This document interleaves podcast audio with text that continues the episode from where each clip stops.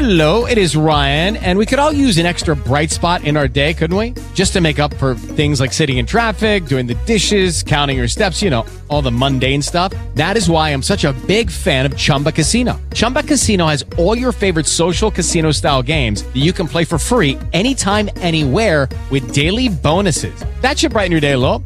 Actually, a lot. So sign up now at chumbacasino.com. That's chumbacasino.com. No purchase necessary. VGW Group. Void were prohibited by law. See terms and conditions. 18 plus.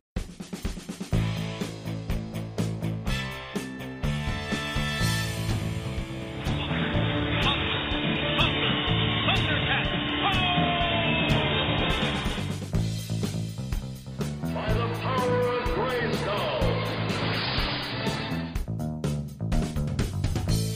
Don't say that! Never say that! Goonies never say die! going on? 14. Hello, everybody. Welcome to 40 Going On 14. I am Mike. I am Patrick. I'm Joel. And I'm Josh, and this week we're talking about four weddings and a funeral, or as we like to call it, one wedding short of a Joan Collins. Hmm. Ah, Nah. Hmm. Ah. Nah. Nah. That joke brought out everybody's inner Paul Lind. It was kind of Hollywood Squares, wasn't it? Hollywood hot. Damn it. I, I was in the middle of trying to do a Paul Lind impression, and I suddenly I tried to change it into the Hollywood hot sound, and it all just got caught in my throat. And like, ah! You've got a Pavlovian response now when I say it. Stop it. Yes, this week we're doing Four Weddings and a Funeral, the show and the original Hugh Grant movie. I bet you know I would totally watch Hollywood Hot if it was hosted by Paul Lind. I guess we're going with if you like Paul Lind, you might like the shows on the podcast collective, such as I Am Salt Lake, The Internet with Scott the Pool Boy, Tales from the Hard Side, and of course, the Rad Dad Radio Hour. Boom, boom, boom, boom, boom, ch- boom, boom. ch- Wow, wow. Jesus Christ. I do not get paid enough for this. Oh my god. Uh, so yeah, if you're looking for more of this, And why would you? whatever this is, I mean, why wouldn't you? I know. Why would you not want more of this in your life, on your commute, in the bathroom, while you're showering? Um, Um, iTunes, Blueberry, Stitcher, TalkShoe, Podverse FM, NoonFM.com. Leave us a review on iTunes and Podchaser and 708 Now Rap, 708 669 9727. Hey, Josh, Hey, Mike, are you friend? how's it going? Are you Should, frantically? should we have gotten introductions out of the way already? No, are you frantically checking to see if we have a po- have a voicemail? sure am. I'm naked and licking your picture. Uh, no, we don't have a voicemail. Wait, what? I- I'm ignoring that, and we don't have a voicemail. Yeah, yeah. We don't. We we didn't hear anything there. Uh, hey, Josh, about that time? Oh, God, is it ever?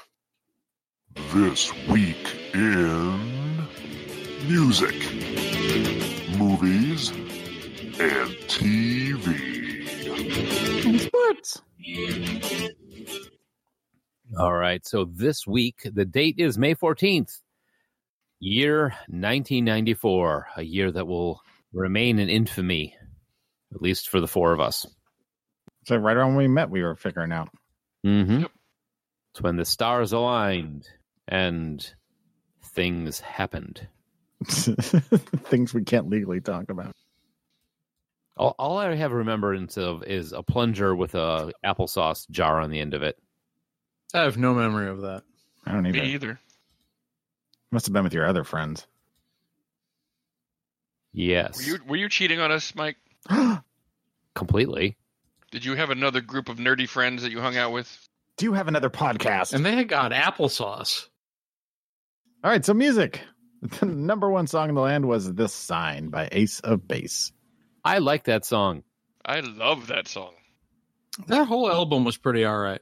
Yeah, it's Yeah. a fun, fun little record. Yep. Uh huh.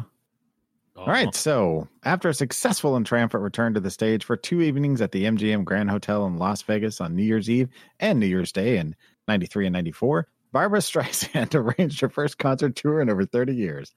After four concert dates in London, her American leg of the tour started May 10th in Landover, Maryland.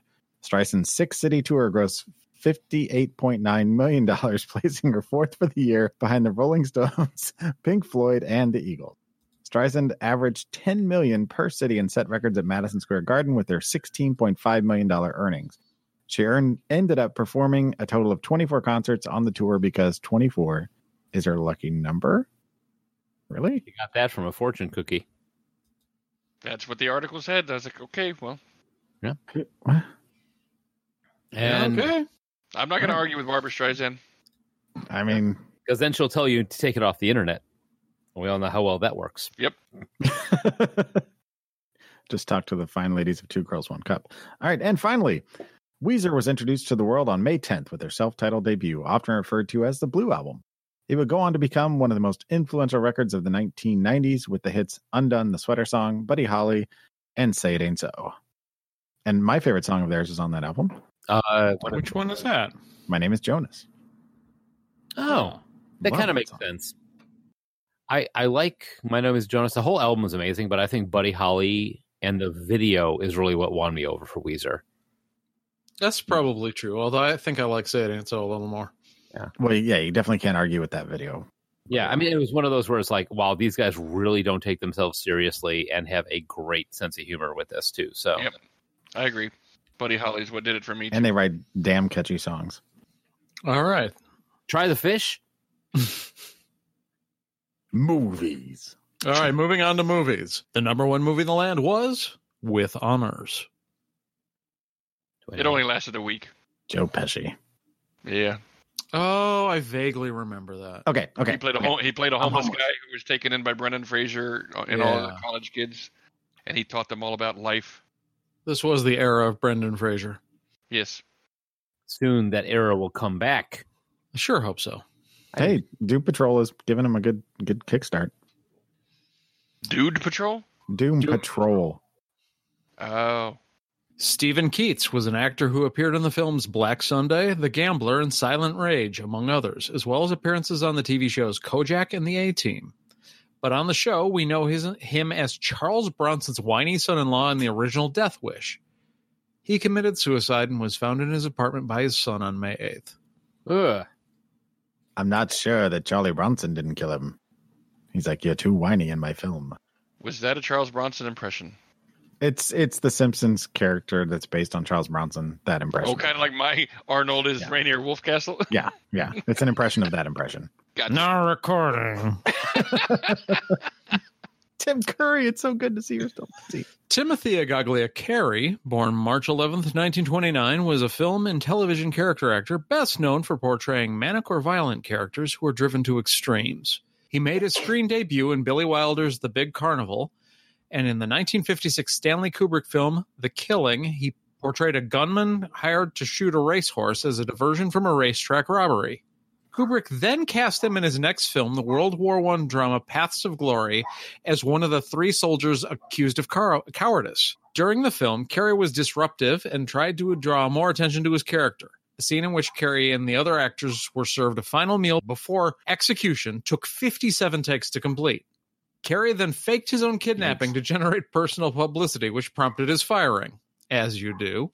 As a result, the film does not depict the three condemned soldiers during the battle scene, and a double was used during a scene in which a priest hears Carey's character confession. He also appeared in East of Eden, One Eye Jacks, The Boy and the Pirates, Beach Blanket Bingo, and the John Cassavetes directed The Killing of a Chinese Bookie. Whew, I'm not done yet. Carey also did a select amount of acting on television from the 1950s through the 1980s. According to Quentin Tarantino, Carey auditioned for the role of Joe Cabot in Reservoir Dogs, and the screenplay was dedicated to him, among others. Carey wrote, produced, directed, and starred in the 1962 cult classic feature, The World's Greatest Singer. Singer? The World's Greatest Sinner, whose music soundtrack was scored by a young Frank Zappa. During a 1963 appearance on The Steve Allen Show, during which he played music using bicycles as instruments, Zappa talked about scoring the soundtrack for what he called the world's worst movie. Timothy Carey died of a stroke in his home on May 11th. I really tried to cut that paragraph down, but I was like, every- Every sentence is so good in that. I was like, I can't cut that down. It was. I. I mean, that would. There was more, but I mean, this guy was crazy pants. The World's Greatest Sinner, directed by Timothy Carey with Timothy Carey. I, I just looked this up. A bored insurance salesman quits his job to go into politics. His fir- he first starts preaching about how man is greater than he thinks and that man can live forever. He ends up forming his own dot dot dot stupid IMDb. Colt. Does he?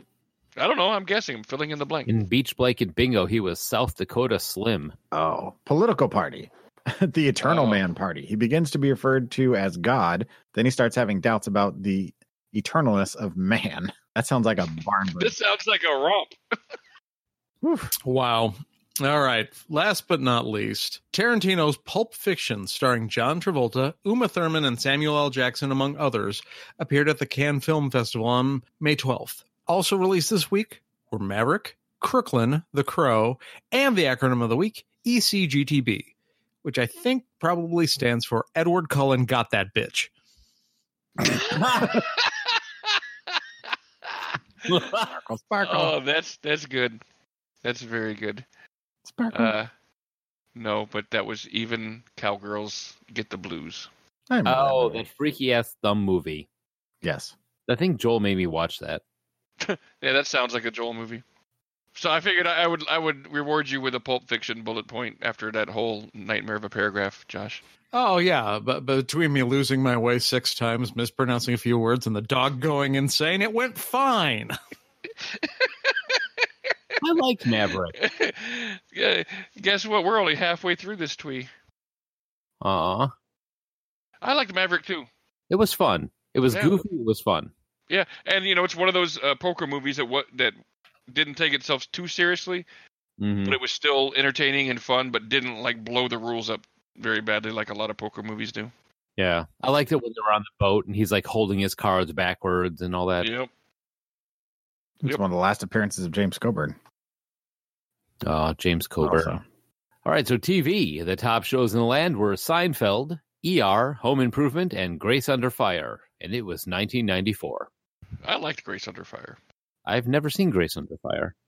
Uh, on May 19th, the final episode of LA Law aired. No more shows, Doc Man.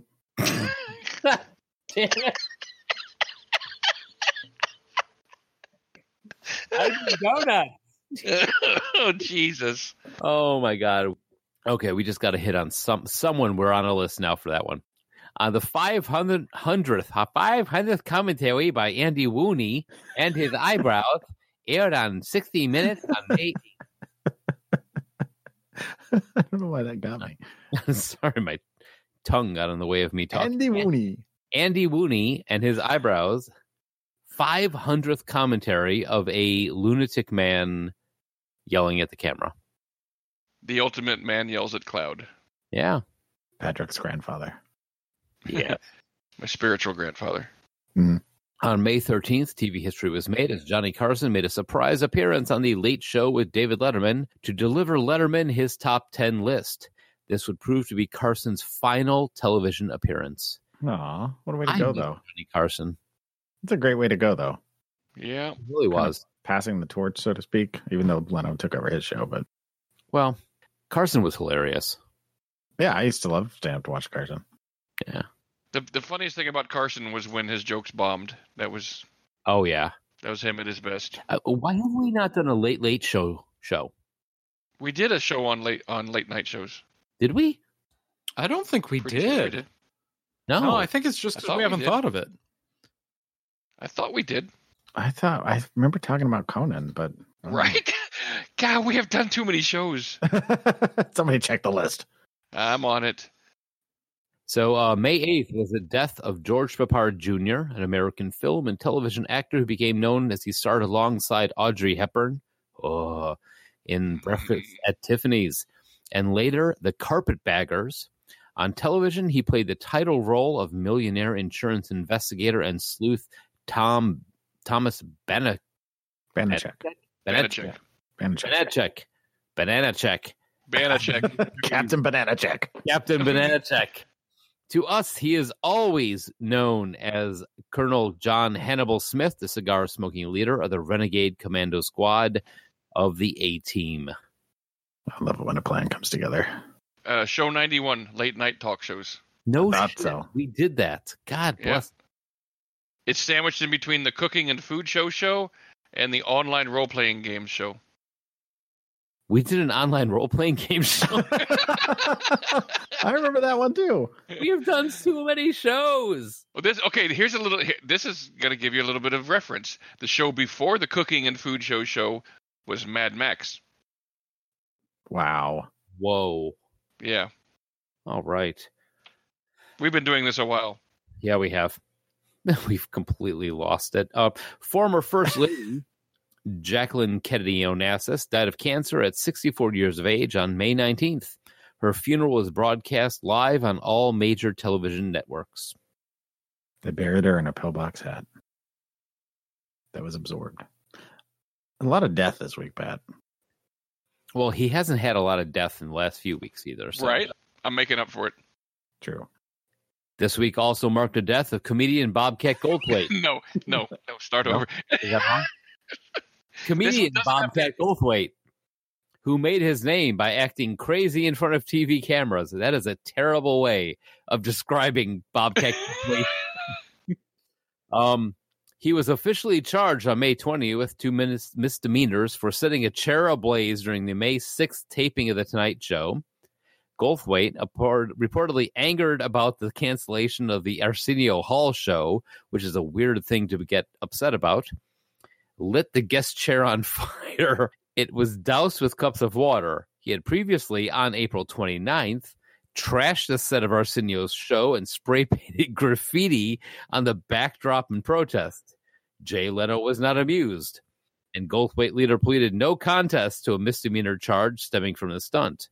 He paid a fine, replaced the chair, and was forced to film a series of fire safety this Bobcat goes that's the fires. Josh, Josh, give me some Bobcat Goldthwait fire safety tips. Uh, You shouldn't light a baby on fire. that was more Barney. that really was. But you shouldn't light a baby on fire. That's a real trip. Real tip from me. Pro tip from Patrick. Never again. Yeah, I, fool me once. Silent night. I've got, I've got a, a. Oh, Okay, I Mm. looked up Bobcat Goldthwait fire safety tips, and I just have a whole bunch of pictures of videos of him setting the chair on fire. the Oh, Yeah. chair on fire. go figure that the media and and pop culture would focus on the fire incident and not the actual safety videos Completely. that is Um, that is america right there Yeah. moving on to sports on May 7th, an NBA playoff first occurred when the Denver Nuggets became the first number 8 seed to beat a number 1 seed when they beat the Gary Payton and Sean Kemp led Seattle Supersonics 3 to 2 in a series clinching game 5 thrilling overtime game. I remember watching that live. That was actually really was thrilling.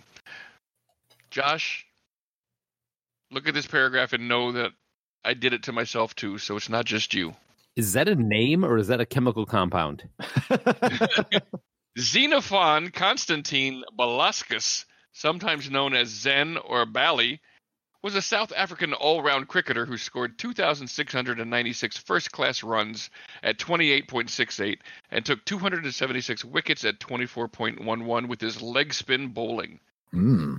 He Mm. played for Griquin Land West, and in 1930 he topped both the runs and wickets list in the Curry Cup by taking 39 wickets at 29.20, including five five wicket hauls, and scoring 644 runs at over 80, including a career best 206 against Rhodesia. The following season, he made his test match debut at Johannesburg's Old Wanderers ground, but made no impact, scoring 7 and 3 and bowling just two overs in the match. The second test at Cape Town proved only slightly better. Velasquez made a duck and took two and four, 104 in the match. He was dropped for the rest of the series. In 1931-32, he toured Australia and New Zealand with with South Africa, but could make the test side only for the second leg of the tour, replaying the selectors, repaying the selectors with his only test century, 122 not out at Wellington. His next test appearance came in England in 1935, and it was there at Lord's, his only appearance of the series, that he produced the best bowling performance of his career, recording splendid analysis of 32 8, 49 5, and 27 8, 54 and 4 to help his country to their first test victory on English soil. Velasquez took nine wickets in three tests against Australia the following winter, and playing for Transvaal took eight and sixty against Western Province in 37-38. But there was to be only one further international appearance against England at Cape Town in 38-39, and a return of 0 for a 1 115, together with the coming of World War II, sealed his fate as a Test cricketer. He resumed his domestic cricket career after the war and enjoyed a fine 1945-46 season when he took 47 wickets at 15 and 95 but after a couple of matches the following year, he hung up his bat for good. Velasquez has the third lowest test match batting average of any player who has made a century, with 14.5. He died in Hyde Park, Johannesburg, at the age of 83 on May 12th. Absorbed. All right. How the hell do you make a duck? I don't know. Only God can make a duck. I don't know what that means. I don't know what any of that means. But he took two and 104 in that match. What? Why are the stats on this game four numbers long? I feel like someone reset my brain on cricket. well, it was a splendid analysis of 32, 8, 49, and 5. no, I don't know what that. I don't know what that means either. Like, come It on. could have been. It could have been a splendid analysis of mayo, mustard, ketchup, and salsa. I don't know what that means. They are numbers. Cricket is a joke played on the entire earth. It's an international prank on America. I know. That's exactly what this is. Flat cricketers. Oh my god. Well, And lastly, on May 16th, tennis star Jennifer Capriati was arrested after police came to hotel- her hotel room to look for a runaway. Police said they found Capriati alone and they uncovered an undetermined amount of marijuana. When the female runaway and a man arrived at the room after pulling up in Capriati's car, they were also arrested on drug charges. The runaway was charged with possession of two packets of heroin. The man was charged with possession of crack cocaine and drug paraphernalia. Capriati was charged with possession of marijuana, a misdemeanor, and then released. Three days later, she checked into a rehab center. okay. I was gonna say when they say they have an undetermined amount of mar- marijuana, it's either a very small amount or a very large amount. she was sleeping on a bed of marijuana. The fact that she checked into rehab three days later probably says that it was a large amount. Well, it was probably only a little amount, to be honest with you, because if you're doing these other harder drugs, you're only doing marijuana just to kind of take the edge off. So you don't need a copious amount like an actual pothead would. So you so you smoke marijuana to take the edge off the co- of the crack. Yeah, This crack is a little too harsh. man, this crack, Um. this crack got me all wired up. I gotta calm down, smoke a little weed. That's No. like you know, I mean, a lot of uh, like coke heads are gonna be alcoholics because alcohol takes the weed, the the the edge off of coke.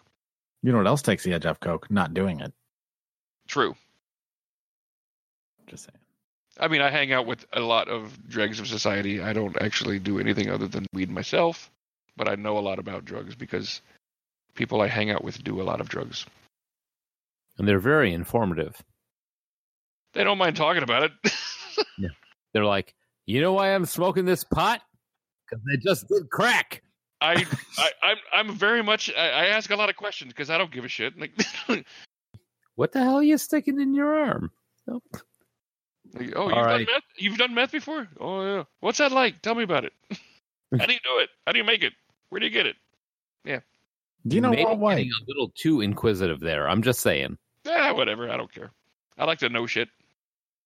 He's got friends in low places. You said it, brother. Play us off, keyboard Joel. Yes. Na na na na na na na na. Crack Pipe. Jones. No. yeah, that could turn ugly real real fast. Real fast. Hello, everyone. I'm Crackpipe Jones. Turns out he's a gentleman. My family made their fortune in crack pipes. He doesn't do crack. I just sell the pipes. Oh, they've got family money going way back to the 1800 crack. I crack can't smoke crack. I don't have a pipe.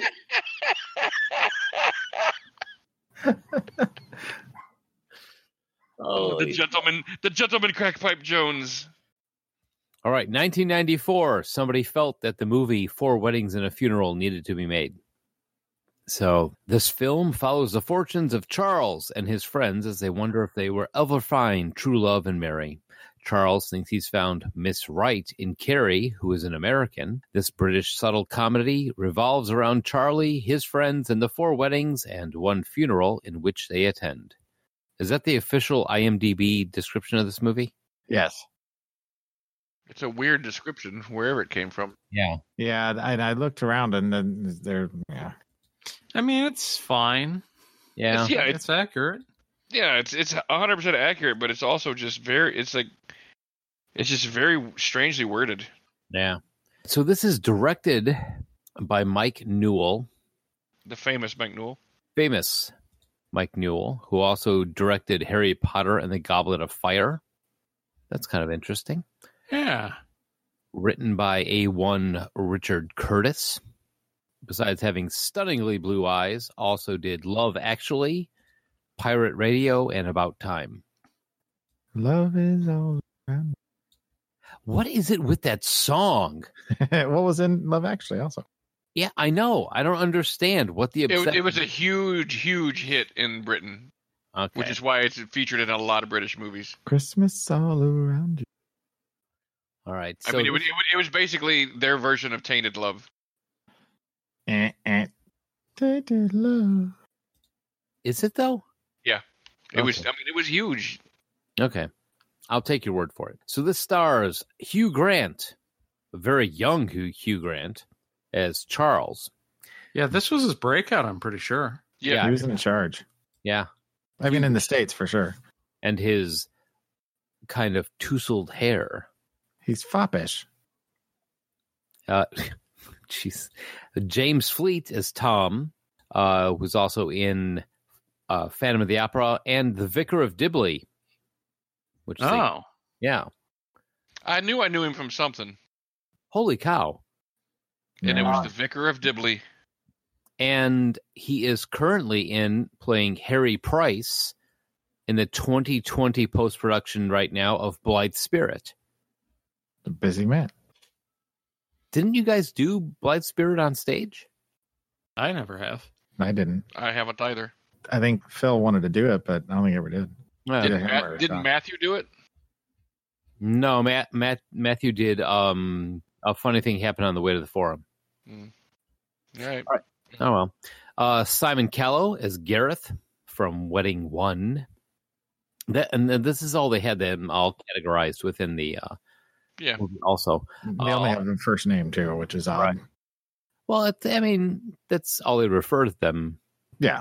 To uh, Room with a View and Shakespeare in Love for Simon. Uh, John Hanna, Love Yeah. John Hannah. Matthew. If you do not know what he who he is, you have apparently never seen The Mummy or Mid- Midsummer Night's Dream. Midsummer Sliding Night. doors. He was a great puck. Yeah, or the uh, s- second season of Dirk Gently's Holistic Detective Agency. I, I legitimately love John Hannah, and his speech in this film is just gets me every time. You love the puck out of him, I do. Nice. I'd make out with him in a dark room. All right. or a lit room. Yeah, why not? Uh, Fiona is played by Kristen Scott Thomas, uh, who, along with this, was also in The English Patient and something called oh, well, Only God Forgives and Godford Gosford Park, which I thought was a really good movie. I freaking love Gosford Park. I don't It's- think I've ever seen it. Oh, it's uh, a br- very, very British uh, murder mystery comedy. I- It's got it's like distilled essence of Downton Abbey, but more comic because they're both Julian Fellows joints. All right, and then we have David Bauer uh, playing David in Wedding One, uh, who has also been in something called Shatter Dead. I own that movie, Huh. believe it or Hmm. not. Ah, Well, no, I believe it. We believe I it, believe yeah. it. Yeah. You said Shatter Dead, right? Shatter Dead. He plays dead people. Figured I would have. A depressing tale about a world of the undead and a woman's trek to get to her boyfriend's home. Okay, yep, that's the one. Oh, he's like, oh no, I own Fatter Dead. It's about the dead that can't lose weight. no, I just I didn't know that some that anybody in that film actually made anything because it's a very very super low budget movie. So Ever did anything with their life at all? exactly, it's a good film. It's actually a surprisingly good little indie film, but it's super like low budget.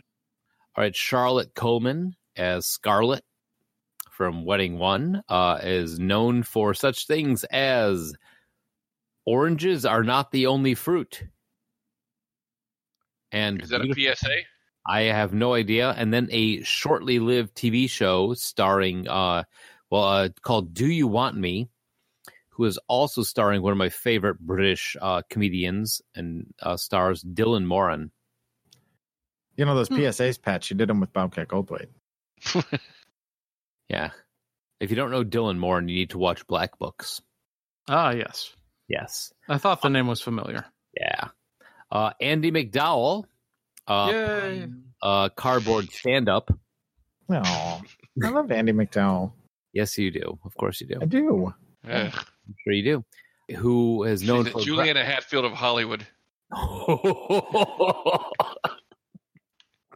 Shit. Uh, who is known for Groundhog Day, Hudson Hawk, and Sex, Lies, and Videotape.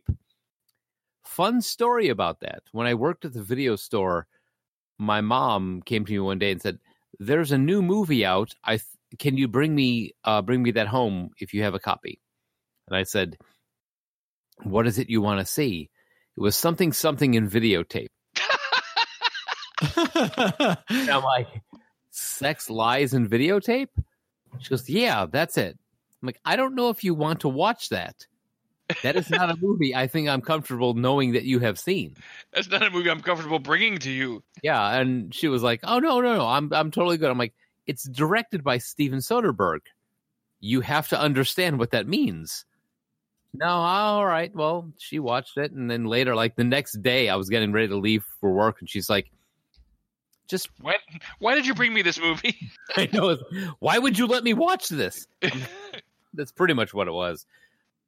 And finally, Rowan Atkinson as Father Gerald. And the holy spigot. That was the was a redeeming scene from this show, from this movie.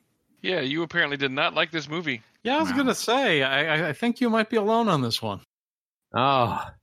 All right. So, trivia. Inspiration from the film came when Richard Curtis was flipping through some old diaries and he realized that he had been to 72 weddings in 10 years. That's a lot of weddings. I went A lot to of nine wed- weddings over the course of my college, and I thought that was a lot. Wow. Uh, Andy McDowell waived a fee for appearing in the film, taking percentage points instead. This netted her an eventual $2 million compared with Hugh Grant's salary of 100000 Wow. Smart choice. Okay. Always take the points. Always. Not always. Well, almost always. Unless you're in Shattered Dead, and then All right, Hugh Grant had to learn uh, British Sign Language for his scenes with his brother, played by deaf actor David Bauer. That was some great, great acting there. I wonder if the character was deaf or they made him deaf after they were ca- after they cast him. I mean, did the Oh. physically like they, they punctured his eardrum. Like, Yeah, like he wasn't supposed to be deaf, but they hired a guy that could hear, and they're like, "Well, we need we need him to be deaf now," so they punctured his eardrums. yeah. That's what I meant, Joel. Yes. Somebody got tough with him. Doctor, Dr. Banana got tough with him. Captain Doctor Banana. No, Doctor Banana, not Captain. There's two of them now. Doctor Banana. is so much better than Captain Banana. It's Doctor Captain Banana. Get the shit straight. What is even happening? uh, this is also Rowan Atkinson's favorite film of his own.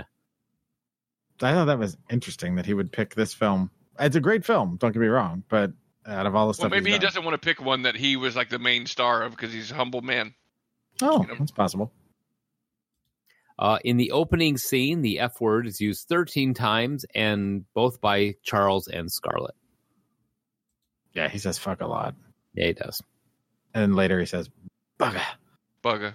bugger, bugger. All right. Is this a first viewing of for this of any of us? No. Only you. For this year, yes. I'm not sure if it is the first viewing for me. Really? For all intents and purposes, it is because you don't remember watching it. But I told him there's almost no way he escaped watching it with all three of us always watching it all the time. All right. I'm going to put this out there. Carrie is a fucking sociopath. Well, yeah, Carrie is not the best part of this movie. No. That's just we can we Even can start. though, yeah, Go ahead. even though I don't share Patrick's opinion of the actress, the character is not the most charming one. Correct. Yeah. And I agree with Patrick on the the last scene in the rain. It's pretty it's pretty cardboard. Yeah, that's and that's just one of the worst closing scenes of any of of my favorite movies of all time. It really falls off a cliff. I still love the film. I love the characters in the film. I love the way it's told. I just yeah, maybe they're not the greatest people at times, some of them, but it's still just a, a, a solid piece of filmmaking. Before we even get really started, yeah, I just really enjoy this. I mean, this has always been one of my favorites. It's not I would never put it in like my top 10 movies of all time or anything, but it's one of my favorite movies. It's probably one of my it, top three, maybe even top two romantic comedies. Yeah, it's probably in my top 10 in romantic comedies if I just want yeah. It would probably I- be like number 10 or 9, I would I would imagine. I'd say that's a fair cop. I'd put it around there too. I mean, I love Hugh Grant. I, that's not a secret, but despite that, I yeah, I legit love this film. So let's talk, let's just break the film down real quick. It's it's told through the structure of, as the title suggests, four weddings and a funeral. It starts uh, at one of the weddings and progresses through uh, you know through time as characters meet and fall in love and so on and so forth. And the characters that we're all following keep going to these weddings that none of them are involved in until finally you know we go to the funeral and the wedding at the end. and during the course of it you see all the characters progress and and go through their lives but you only get the snapshot of that at each of the weddings more or less and there's a little bit of you know trope here and there on like you know him always being late you know with his r- roommate scarlett they're always running in last minute to everything you know i mean that's his it's- sister oh yeah sorry yeah I, I don't know why i said roommate well, i mean they are roommates yes but it is his sister Yeah. too but um and there's you know there's little twists and turns here and there as you find out more about you know you, you find out after the sadness of garrett's death that you know that none of them somehow had a clue that he and matthew were in a relationship and I, I said it earlier on when it got to the cast but that speech that he gives just it hits me in the heart every single time yeah i i can't watch this movie without being crushed by that speech of his every single time and his performance of it is just Yeah, spot it- on Oh, it's so heart wrenching. yeah Yeah, I think for me, the thing that makes it is while the, all the characters aren't always likable, I always find them charming, e- except maybe Carrie. Yeah. and I, I love annie mcdowell and other things but not her finest performance it feels a lot like she's kind of phoning it in that's how that's that's her MO. That's how she I mean she's not a good actress. She's a face. She's a very attractive woman who parlayed that into a, a career. I mean, and I I you know, good good for you. I mean, it works, you know, it worked. You made 2 million dollars, you know, acting like a horrible actress in this movie. So who is I mean, there's not there, there's really just no scene. I mean, there there's not a whole lot of chemistry between the two of them because she doesn't have chemistry as an actress. And I just I think this movie would be probably one of my favorite romantic comedies of all time if you could take Andy McDowell out and put almost any competent actress in that role. I agree. they had uh in the trivia they had some other actresses that were considered uh, i think jean triplehorn was one of them Yeah, she was the top choice. yeah which would have made it a, a little bit different movie but she's she is typically i mean she's a she's a solid actress so Yeah, yeah. you know um, and I think Jean Triplehorn had the role locked up, and there were family problems or something that she had to deal with. yeah that- i think I mean, dream like a dream cast. Imagine like a Michelle Pfeiffer Huh. in that role. Mm. trying to think of who else was popular in 1994 that would have been of the right age you know Uh, what's her face? Joey uh Joy Lauren Adams. yeah. Mm, she might have been a little too young.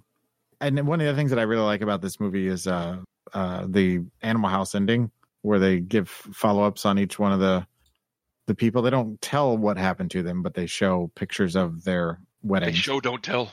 yeah, and it's nice because it gives you closure on each one of the characters. So it's a complete piece from start to finish. And I But- really, I really like Tom. By the way, Tom cracked me up. Are you the richest man in England? Oh no, no, no. Like seventh. Do you have enough rooms? Uh, 137 to be exact. I, I like him because he's he is obviously the richest and most I don't want to say pampered of all of them, but he's still am- amazingly grounded for what he is. yeah, that's why he's that's why he's a fun character. Now, what is it, Mike, that that rubbed you the wrong way?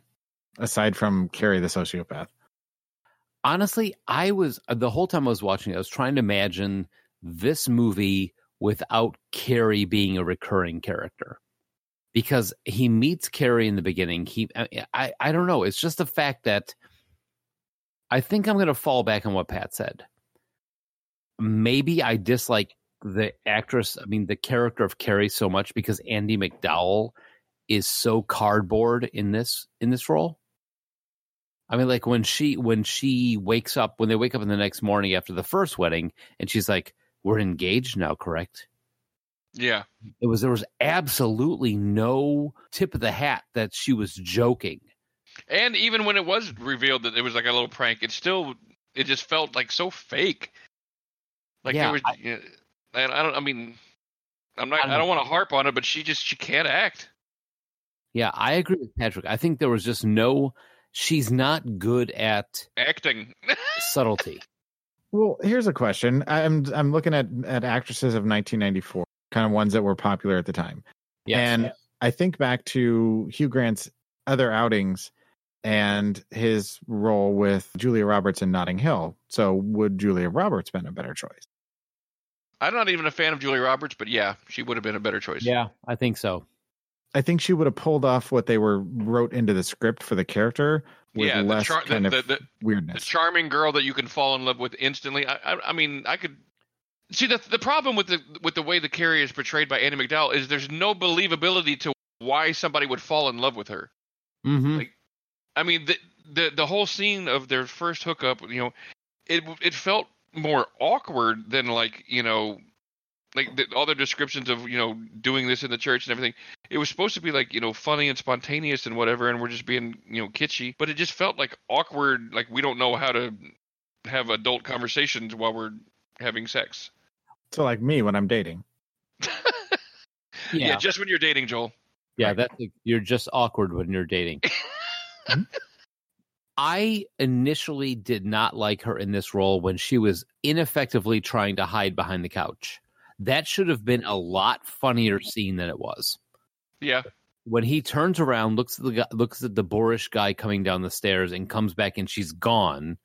That should have I should have laughed at that, but I didn't because it, there was no I don't want to say emotion to it, but there was no fun in it. Well, Whereas Julia Roberts would have been a lot of fun in that role. it's also a little difficult to match uh, when you've got you know Hugh Grant at his kind of s- stammering charmingness, and then you've uh, got Simon Callow who's so over the top and big and such a large character, um, or even Kristen Scott Thomas, who even though she's kind of a little bit more subdued, is still when she's on the screen, you already know what her character is without her even saying a word. It kind of makes it all that much more apparent that you've got a weak link in the chain but the fact that it still pulls off and and at least for three of us is one of our favorite romantic comedies that's saying a lot about the film regardless i think I agree. Well, yeah, and that's the thing is romantic comedies lean pretty heavily on tropes and cliches. And the key for me is can I care about what happens to these people when they're going through situations that are basically pretty formulaic? If I care about the characters enough as people, I'm going to like the movie.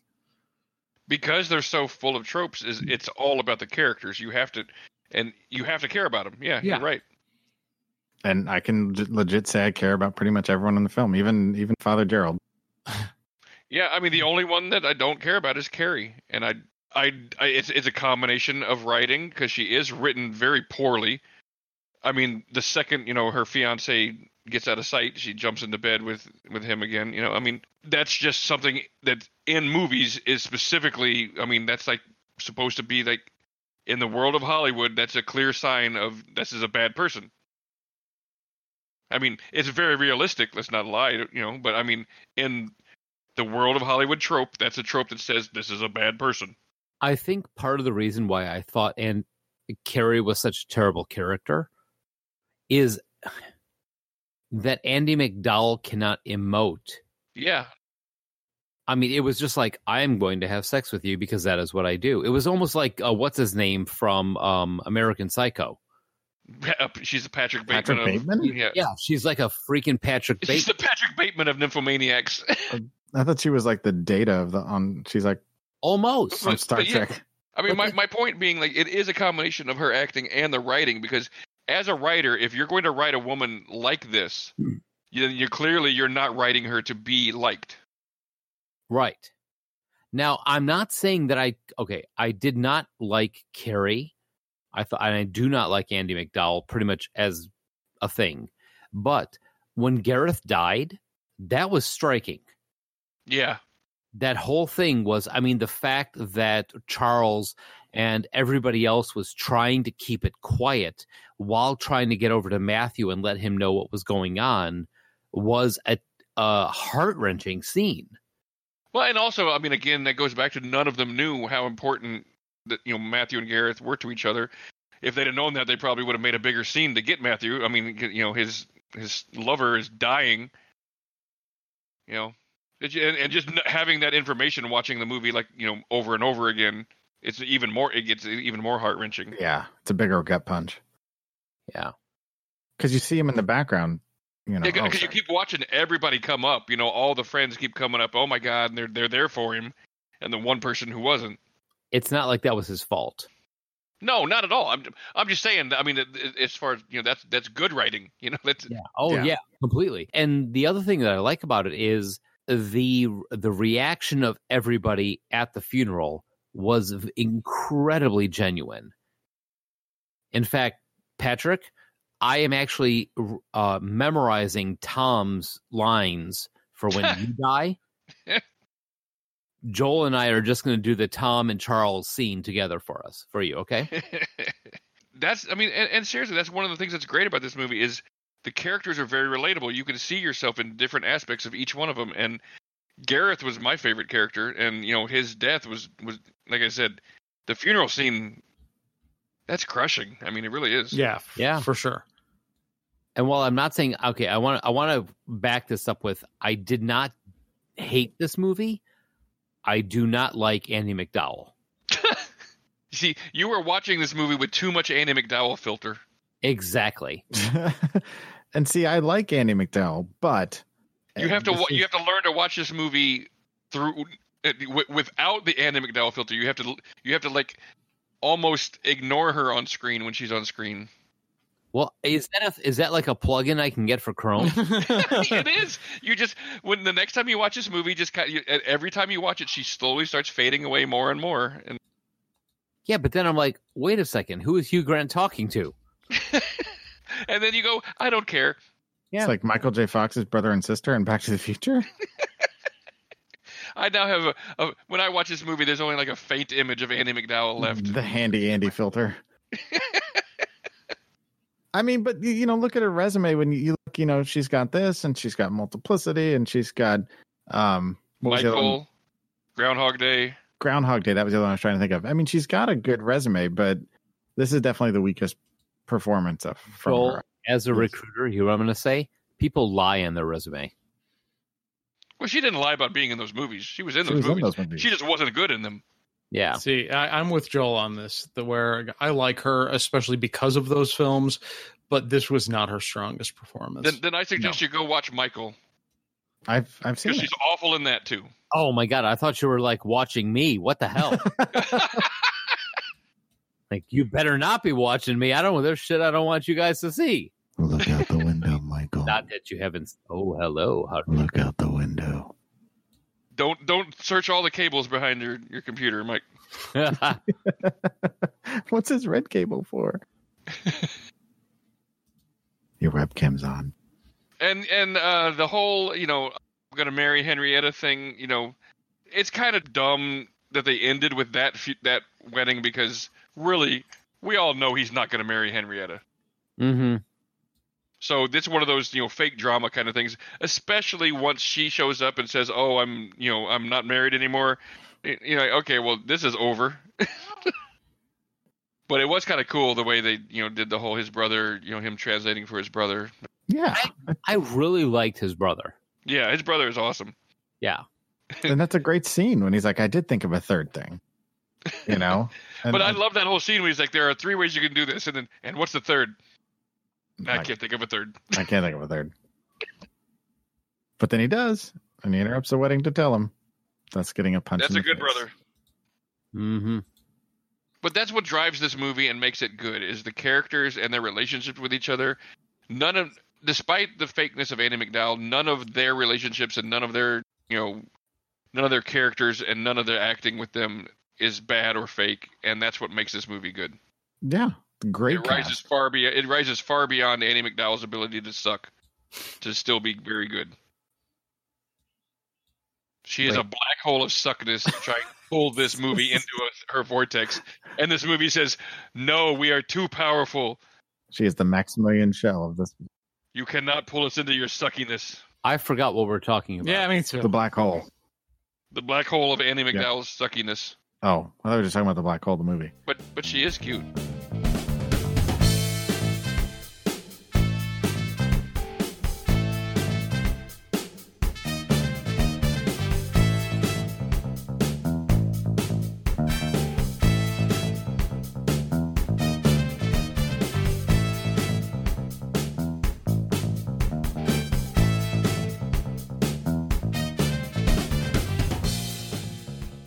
Twenty nineteen, Four Weddings and a Funeral came out on Hulu.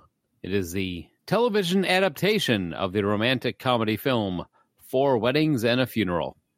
The IMDb. This is a movie about this with this. So uh, th- uh on this thing, uh, we've got Nath- Nathalie. Natalie. Natalie. Nathalie, yeah. Or Nat- is it Natalie or Nathalie? I don't know. I think it's just pronounced with a T. Hmm. I'm not I think 100, it's percent Natalie. but I think so. Nathalie Emmanuel, starring as Maya in this one, who we remember from just a show ago playing Deet in the Dark Crystal Age of Resistance.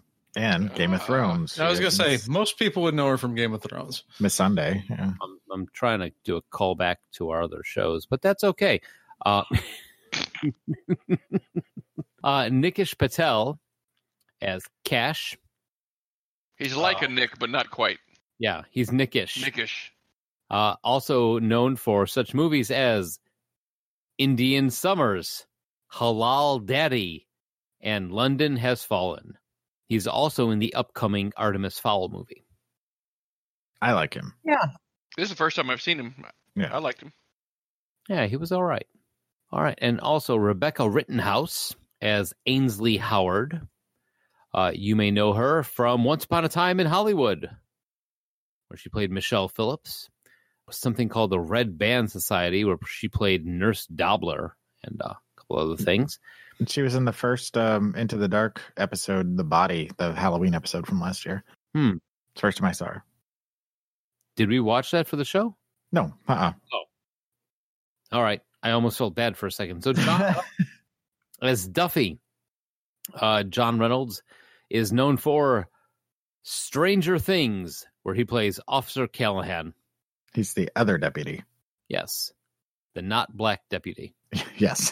I was trying to be But what? I mean, it's there's that is a skin color. Yeah. Sorry. that is- that's it.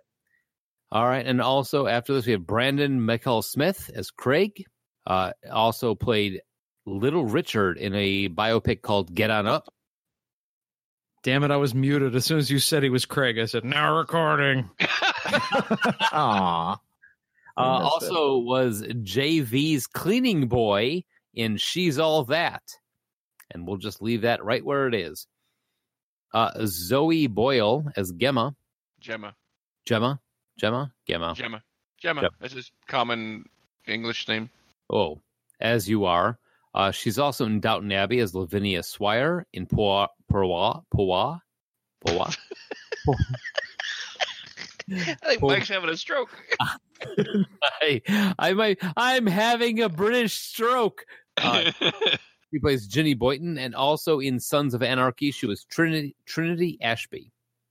God, there's a lot of people. in This Sophia Laporta as Zara, Craig's wife, Craig's wife, or Craig's girlfriend, whatever. her girlfriend was also played somebody named Juniper Cole in a show called Ripper Street. She's kind of a terrible human being in this show, but Yeah, I'm She's not a not- big fan of her character. yeah, if you keep watching by episode four, you'll hate it, if you don't already. Harish Patel as Haroon. Just look up his resume. All you need to do is is give the number of films that he's been in, and dude's got a career. 149 credits. And he's Yeah. funny. Yeah, he is.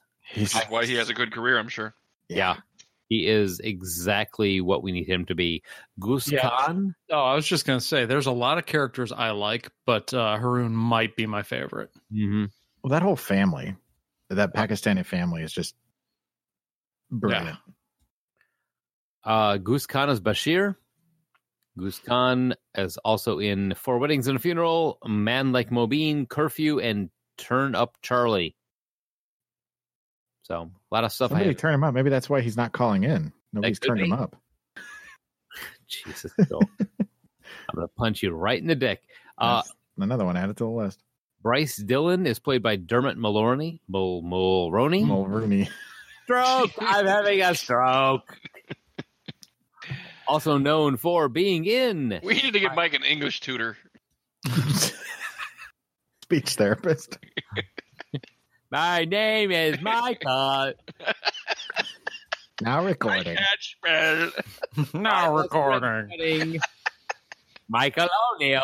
He gets speech therapy from Tim Curry. My God, you're a dick. Uh, you also dirty Steve Steve Stevens in Young Guns, Yeah, I think we all know Dermot. and also uh, one of my one of my favorite shows. He plays the character Bobby Sheridan in The Purge. And he was in uh, uh, another another Into the Dark episode, the the Halloween or the Thanksgiving one from last year. Henry Toombs. Plus, he's got a name very similar to Dylan McDermott. So he Hmm. gets confused a lot. Yeah, they're like, oh, Dylan McDowell, that ain't him. Andy Garcia? What? Finally, Andy McDowell playing a cardboard box. For No. 61, she looks good. Um, Andy Well, McDowell. that's her thing is to look good. I mean, she she can act. she started as a model. Yeah. Um, Howard. You know what I wish they would have done with this because her character is really really brief in this series is that they would have actually made it her and Hugh Grant's the same role from the original film and Well, would have there's no tied it reason together. not to. You know. Well, but according to everything I've read since then, it- it's not the same character. But I wish There's it no would've. way. I mean, if you pay attention, like ten seconds into her character's introduction, she's obviously not the same character. right, but I'm saying like there's no reason why they they couldn't have just you know written the character as the same one, and don't know why they had to change it.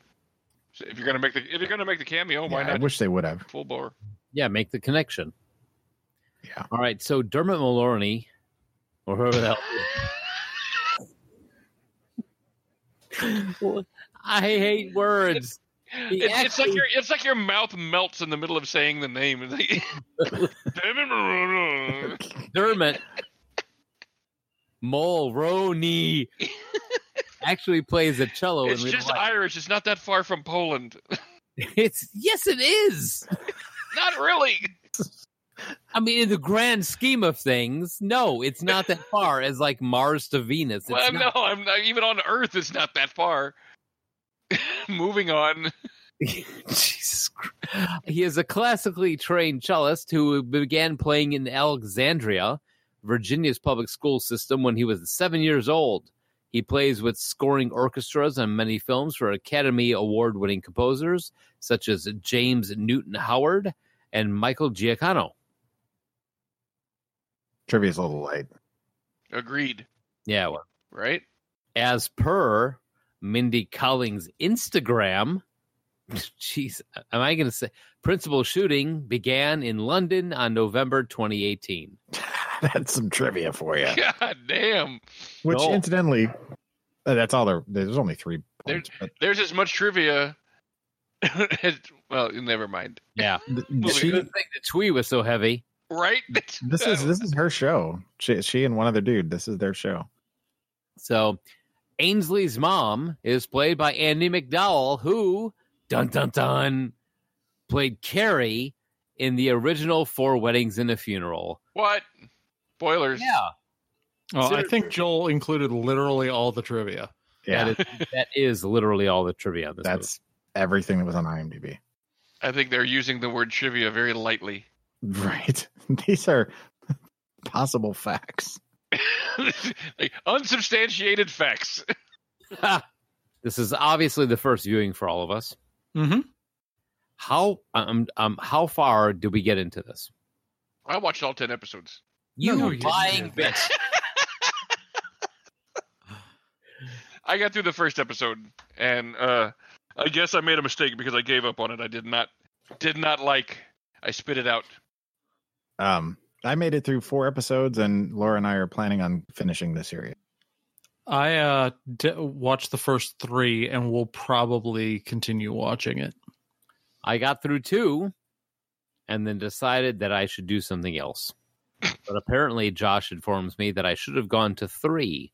Yeah, and now I feel bad because apparently I should have kept watching according to what you guys say, but it's too late because uh, spoiler, I'm not going to go back and watch it. Oh, Oh, I totally am.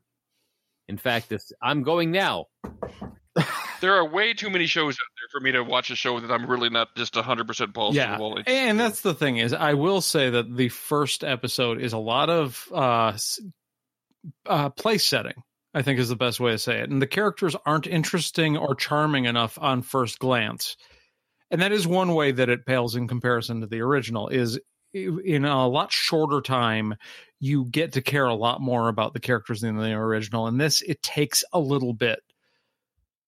and I will guess I, I will admit that you know I, I did give up too soon because that's one of the things that I love about the original movie is the characters, and I wasn't I wasn't into them at all. So I was like, I this is nothing like it. It lost the spirit, and I Yeah. I guess I should have given it a little more. well, Yeah, I, I liked Maya and Cash from the beginning, uh, and Ainsley really, but like, Ooh, I didn't like her at all at the beginning. yeah, I liked all three of them from the beginning, uh, and I was starting to warm to Gemma, but I, I'm with Joel. Uh, Zara is the worst, and Duffy's pretty shitty too. There was just too much of a of a like he couldn't decide if he wanted to be Jason Siegel or or or um oh god I can't think of the Ted Mosby I can't think of the actor's name. That's how vanilla he is. Dermot Mulrooney. from How I Met Your Mother. He wanted if he wanted to be the Ted Mosby character or the Jason Siegel character, he just kind of combined them into this mishmash of gray yogurt. And somehow came off as the guy in Shaun of the Dead with the glasses that gets fed to the zombies. Yeah, it's like you're, you're trying you're, you're trying to give off the I'm the the the awkward Hugh Grant type, but less. What's the word I'm looking for? Less suave about it. I don't know. Warm up to him a little more as as it progresses, and Yeah, and I mean, I, I'll, I'll I'll dial back some of my dislike because I only gave it one episode. So Now wait a second, wait a second. Jump back here. The guy who that was fed to the zombies in Shaun of the Dead was Dylan Moran. Yep, Not Dermot Mulroney. Definitely not dumb. But I mean, but that that character was okay, was I'll hot give- garbage. yeah, the character was hot garbage. I still love Dylan Moran just because of him playing Bernard Black. But all right, that's all I have to say. John Reynolds, honestly, I never want to say this sentence again, but he is gray yogurt. A what? That is a terrible thing to say. I mean, just yeah. Well, one of the things that, that I have enjoyed about this so far is that in the first episode, they establish the characters in one scenario. And then as it progresses, everything kind of gets flipped. And where you think it's headed, it goes another direction. But I mean, I don't, I don't like the character concept of like you're introducing this guy as, you know, he's going to announce his unrequited love for this woman while she's in town for some other thing. It's like, it's like that's not you know how it's supposed to be done that you shouldn't you know, but whatever beside the point you know i mean when you're starting off on that kind of a foot like the, the pilot episode is when you're supposed to be showing us who the characters are and if that's the door you want to open first for him i'm like well this is going to be a really weak horrible character Well, and that and that part of his character it comes back. It's not like they just they get rid of it, but the the route they go to get to the places that they're headed, they they kind of crisscross and double back and circle around. Um Yeah. Okay, I But- will say this. For the two episodes that I watched, I needed a freaking spreadsheet of what who slept with who, who was doing what, wh- uh, who's whose father. I think they should have eased in a little bit more on a spreadsheet for who is your daddy and what does he do exactly. it was it was like there's so much to keep track of in the first couple episodes. I don't know. I I just found it very well written. I I like I like the characters and the fact that Zara specifically is such a terrible person and I physically don't like her is a credit to the actress for p- portraying that. But you know, I'm kind of curious. I want to see where it goes because th- it's four weddings and a funeral and you know there's going to be at least four weddings and a funeral at some point. But I don't want Right. to give anything away. Yeah, and I, I subverting expectations definitely happens in the first four episodes. By by the end of three, start of four, there's there's at least one big one. Okay, so are you as far as i'm concerned you can spoil i don't care but i don't Yeah, do I have to go back and watch 3? You know, I, I would give it a shot, and if by the end of three you're not hooked, you're never gonna be. Okay. Yeah. I think that's fair. And and the nice thing about this is that even though it has the same name and it, the, essentially the concept is the same, it they're not telling the same story. No, but there is. I found it odd that uh, the trivia was so sparse and they missed something that I thought was actually a kind of fun little nod in the opening scene for both. I mean, Nathalie Emanuel, she's waking up and she's like, fuck, fuck, fuck, fuck. I That was a nice nod. Yeah. That should have been in the trivia. Uh, And I would say that uh, in a way, at least initially, uh, Ainsley's best friend, the other woman, I can't think of her name, the really skinny rich woman, Uh, her husband all the is giant posters at the airport. yeah, she's which that was a cute scene with the old lady. Her husband's a bit more like Hugh Grant. than- yeah, for sure. Oh, you're talking about Gemma. yeah, I can't think of her husband's name, but I can't think of uh, her husband. he, he was he was on Sleepy Hollow. He played Ichabod. Um, Oh. Laura pointed that out to me, but yeah, he he's more of the Hugh Grant analog. Um, Yeah. And he's the comic relief for the first couple episodes, j- just kind of showing up drunk everywhere. sleeping in bushes he's not Johnny Cash.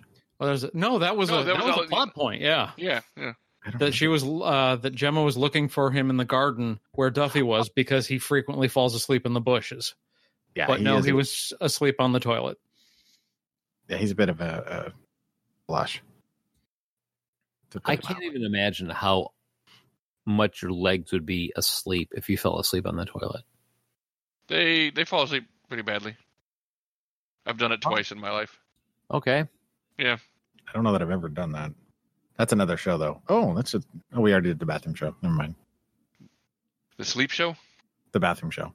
No, And we should the do the sleep sleep show. show. We've We did done the it sleep show. for sure. Shit, Patrick's like, what did the we? fuck? We have too many shows. Not a thing. So I will admit I dropped the ball. I only watched one episode. I apologize. I I definitely judged this too quickly. I judged it too quickly also. I only watched two. well and I, I agree with josh's thought on it is you know if you've not gotten enough interest in it by the time you're through the third or possibly fourth episode then you're you're you're not going to because Yeah, they really start to rope you in at that point if I'd stopped at the end of the first or second, m- I probably would have had a thumbs down verdict uh, on it. But uh, yeah, I, I persisted one more and I ended up uh, flipping my opinion on it. Nice. Well, shit. I'm, now I'm sorry I didn't watch them. I'm a bad podcaster. oh, and i'm looking forward to to seeing what happens because i don't know I, I haven't i didn't do any sort of a deep dive on it whether there's a plan that this is going to be an ongoing thing which seems kind of silly because it'd be like now it's eight weddings and a funeral or something. Eight but weddings and two funerals. but I have Plus a a feeling press. it's just it's going to be like a limited series, and they'll wrap it up at the end of the tenth episode. Is my It should guess. be fine because when I heard about this, like normally I'm pretty. uh When I hear people talk about remakes, since we talk about so many of them, and they al- always want to talk shit about remakes, I, I hate it when people say, "Why did this need to exist?" But that was kind of my reaction when I heard this was a thing. I say that all the time. Yeah, but you say that about like bananas. or when you're looking in the mirror. And babies, Mainly babies. Baby bananas. Dr. Baby Banana. brilliant, print it. Baby Dr. Captain Banana. Too far. Oh, I knew it when I said it. Well, I knew nothing about this going into it. O- Other than the, the poster of them all sitting at the table, that's really all I knew when we decided to do the, to do the show. So when I sat down to watch it, I had no expectations, no preconceived notions. I hadn't read anything about it, didn't know who was in it, just went with it. And I, you know, I feel like that was a good way to kind of walk into it personally. Yeah, And if you like uh romantic comedy stuff, yeah, check it out. All right. Yeah, we're not exactly the target audience, and the fact that half of us kind of liked it, I, I that says something. Agreed. Well, now I feel like I probably would have liked it if you guys say it turned the corner, but I mean, I'll never know. now. You'll never find out. And now I feel bad. that I, I, I dropped the ball. No, you don't. I'm gonna- well, I ca- a little bit. I mean, take the take the sliver of badness you're getting because it's more than most people get. Sliver of badness. Shame. That's my band name. Sliver Aw, Uh-huh, I of was bad- going to call it. Damn it. Hello, New York. We are Sliver of Badness. All This right, is so Cleveland. I think I think we're probably ready for the somewhat obvious thumbs up, thumbs down. My band is going to be called Dermot Mulroney. My roommate. uh, well, I am obviously a thumbs up on on the first, and I'll go thumbs sideways. You know, just you guys talking me into not even like saying it sucked. So I will go thumbs sideways on the now. I'm definitely a thumbs up on both. Same with me. I am a thumbs up on the original because despite the Andy McDowell quandary, I really enjoyed everybody else. For this one, I'm going to go with Patrick on the thumb sideways because apparently I need to watch episode three. I'd say episode four, but Me, me, me, me, me, me, me. Michael Mulroney. Joel's lines. Well, I, I have heard that it, it takes another uptick in quality after episode four, but I, I stand by my statement that if by the time you're at the end of three, you're not interested, you probably won't want to go even one more. Yeah. I agree. All right. Hey, Joel, Yo. what are we doing next week? Ah, we are taking another trip down movie soundtrack lane. All right. Music. More music shows. Everybody loves music shows. Yeah, and if you want to tell us about your favorite soundtrack or maybe argue with us about Andy McDowell, uh, give us a call. Let us know. 708 Now Rap. That's 708 669 9727.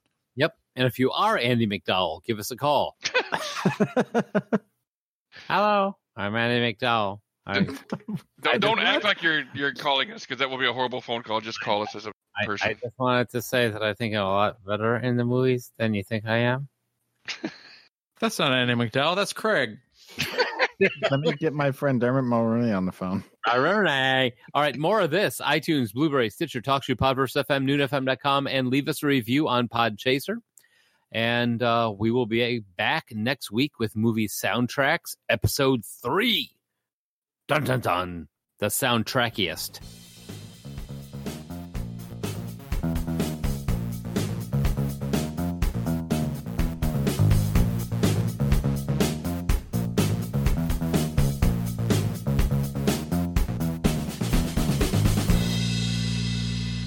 Now recording. Now recording. Now I don't know why your impression of him always makes me laugh, Josh. it doesn't even sound like him very much. That's that's part of the reason why it's so funny because it sounds like he had a stroke. Now recording. Tim Curry is the voice of Greg. oh, Oh, too soon. dude. I should kick you for that. Add it to the list. Judy was boring. Hello. Then Judy discovered ChumbaCasino.com. It's my little escape. Now Judy's the life of the party. Oh, baby, Mama's bringing home the bacon. Whoa, take it easy, Judy.